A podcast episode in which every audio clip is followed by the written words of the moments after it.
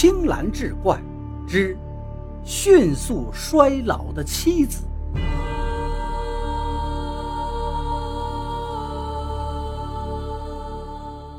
话说清康熙年间，临安城有个叫江狐狸的猎户，他本名叫江福康，只因在山中打猎的时候，他只捉狐狸，所以才得了这个外号。江狐狸就是靠着捉狐狸、卖狐狸皮为生，家境还算不错。二十岁的时候，娶了城中孙铁匠的女儿孙秋燕为妻。刚成婚的时候，江狐狸非常信任妻子，家里所有的钱都交给他保管。可是，一年后，江狐狸发现妻子经常偷偷的藏钱，被他藏起来的钱也不知道花在了什么地方。江狐狸慢慢开始怀疑妻子有可能有二心。这一天，江狐狸发现妻子行为怪异。好像又在藏钱，他决定不去打猎了，躲在暗处跟着妻子，看看他究竟是和哪个男人有奸情。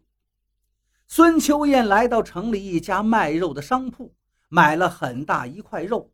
江狐狸以为这次是自己多心了，妻子肯定是买肉回家做饭的。可是继续跟下去，他发现妻子走的不是回家的路。他兜兜转转，来到了自己平时打猎会经过的一座小山上。江狐狸跟着妻子就上了山。妻子轻车熟路地走进了一个隐秘的山洞。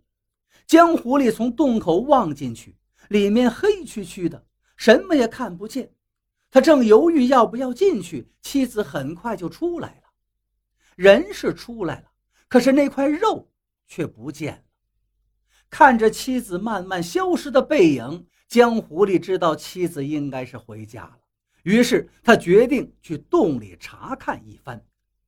山洞里很黑很窄，江狐狸摸着石壁走了很久，可依然见不到任何亮光，也没有听到任何男人的声音。他开始有些害怕，于是慢慢的退了出去。虽然没有见到奸夫。可是妻子买肉送肉却是事实，那个神秘的男人是一定存在的。江狐狸再回到家，看见媳妇儿，总觉得她不再是当初和自己恩爱的妻子了。晚饭时候，他故意问妻子：“我整日在山中打猎，有时候两三天才能下山，你一个人在家，是不是觉得憋闷呢？”有没有想找个人陪你聊聊天？孙秋燕一边吃着饭，一边漫不经心地回答道：“，谁家女人不都一样吗？男人不出去赚钱，日子怎么过？纵使你两三天不回家，我会有些闷。可是毕竟我还能出去买买菜，跟邻居说说话。再不济，我还可以绣花纺线，时间总是能打发的。”倒是你一个人在山里，有没有碰到什么妖怪？有没有害怕的时候？江狐狸看着妻子不慌不忙的回答，竟没有一点心虚的样子。他倒有些佩服妻子，做了亏心事还能面不改色。于是江狐狸皮笑肉不笑的回答道：“妖怪，害怕。”男子汉天不怕地不怕，就怕当王八呀！谁要是敢让我当王八，我一刀一个，就像宰狐狸一样，把他扒皮吃肉。江狐狸这话中带话，孙秋燕呢，却好像没有察觉是在影射他。他扑哧一下，倒是笑了：“相公呀，你说的什么话？谁敢让你做王八？”你也没有四条腿，是不是？听了秋燕的话，江狐狸更是看不懂妻子了。我这话都说的这么明显了，他还是听不懂吗？江狐狸心想：最好别让我看到你跟奸夫在一起，否则我真就给你们一人一刀。因为知道了那个山洞是妻子和奸夫见面之地，江狐狸再经过那儿的时候，就特别留意了，总是会停留一会儿，看看有没有什么男人出入。可是，一连七八天，江狐狸也没发现有什么人进到山洞里。可是家里的钱还是少了，江狐狸心想，也许那两个人换了什么地方。于是他决定再跟踪一次妻子。这天一大早，江狐狸早早的假装出门，等半个时辰后，妻子孙秋燕也挎了一个很大的包袱出了门。这次他没有去集市，直接就到了山洞。江狐狸顿时气愤非常，没想到等了那么久，两个人还是在这个山洞里私会。孙秋燕进了山洞，江狐狸也紧跟着走了进去。只见妻子走了一会儿就没声音了，江狐狸怕被他们听见，也赶紧停下脚步。很快，他就看见里头有隐隐的火光，他觉得那是两个人点起了火把。他凑着耳朵听里面的动静，并没有男人说话，却听到妻子说道：“这些钱你拿去用吧。”不要委屈了自己。听了这话，江狐狸是怒不可遏。妻子竟然拿着自己的血汗钱来养别的男人，这简直是奇耻大辱啊！他再也忍不了了，看了看手中早就准备好的匕首，匆匆几步就走到了妻子旁边。你这个贱人！竟然背着我偷人，还拿我的钱供你们享乐！今天我就杀了你！说着，江湖里一刀就刺进了妻子的心口。妻子惊愕的一句话都没有来得及说，就倒下了。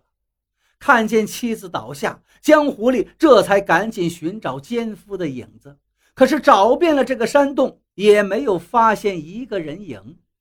地上的火眼看就要灭了。江狐狸想再添些柴，让火着起来，以方便寻找。可是他蹲在地上找木柴的时候，却发现地上竟放着很多纸钱，而妻子的包袱中装的竟然也都是纸钱。这是怎么回事啊？他怎么在这儿烧纸钱呢？刚才说的让把钱拿去用，难道是这个钱？他这是给谁烧的呢？我会不会杀错了他？江狐狸正在纳闷，一道红光凭空出现，紧接着一个脸色紫青的男鬼出现在他面前。江狐狸吓得抱头问道：“啊，鬼，你你是哪儿来的野鬼？”那鬼回答道：“你这个多心的畜生，竟然杀了你这么好的妻子！”你可知道，你妻子经常藏钱是为了保护你的。江狐狸一听这话，也就不那么害怕了。他放下手来看了看鬼，然后问道：“你，你这话是什么意思？我娘子偷钱，为什么说是保护我？”那鬼不紧不慢地答道：“我生前也是这山中猎户，但是不幸丧生虎口。”我的鬼魂一直留在这里。一年前见你妻子上山看你，他无意中走进这个山洞。我假称想要你的性命做替身，他就求我放了你。我告诉他，需每个月给我送些纸钱食物，这样我不仅不会为难你，还会保你顺利捕猎。你妻子就信了我，也才会经常偷你的钱来买东西。听完鬼的话，江狐狸非常懊悔，抱着妻子的尸身沉默了好大一会儿，然后拔出妻子心口的匕首就想自杀，却被那鬼给拦住了。你这个笨人，你都不问问我能不能救你的妻子吗？听了这话，江狐狸立刻来了精神，哀求道：“求求您救救我的妻子。”那鬼说道。你妻有恩于我，我自然会救她。不过我只是个鬼，我救活她后，她的容貌会衰老的很快，到时你会不会嫌弃她？江狐狸立刻答道：“不会，不会，断然不会！我一定拿他像自己的命一样爱惜。求您救他！鬼听完之后点了点头，对着孙秋燕的尸体默念几句话，然后他就慢慢的消失不见了。江狐狸逐渐感觉怀里的妻子有了动静，连忙抱着她出了山洞。孙秋燕倒是复活了，虽然两口子又开始一起过日子，可是她经常会想起丈夫因为怀疑而杀自己的事儿，这让她不能再用全部的真心去对待丈夫了。江狐狸也发现妻子确实老得很快，笑容也很少了，但是他只能多花时间和精力去陪伴和照顾妻子。